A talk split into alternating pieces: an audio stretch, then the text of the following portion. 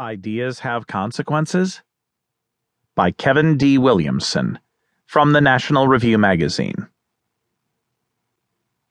Ideas have consequences is a phrase conservatives of a certain age may associate with Rush Limbaugh. Before that, it was associated with the philosopher Richard M. Weaver, who published a famous book by that title in nineteen forty-eight, arguing that the Western world was in decline because William of Ockham convinced Europeans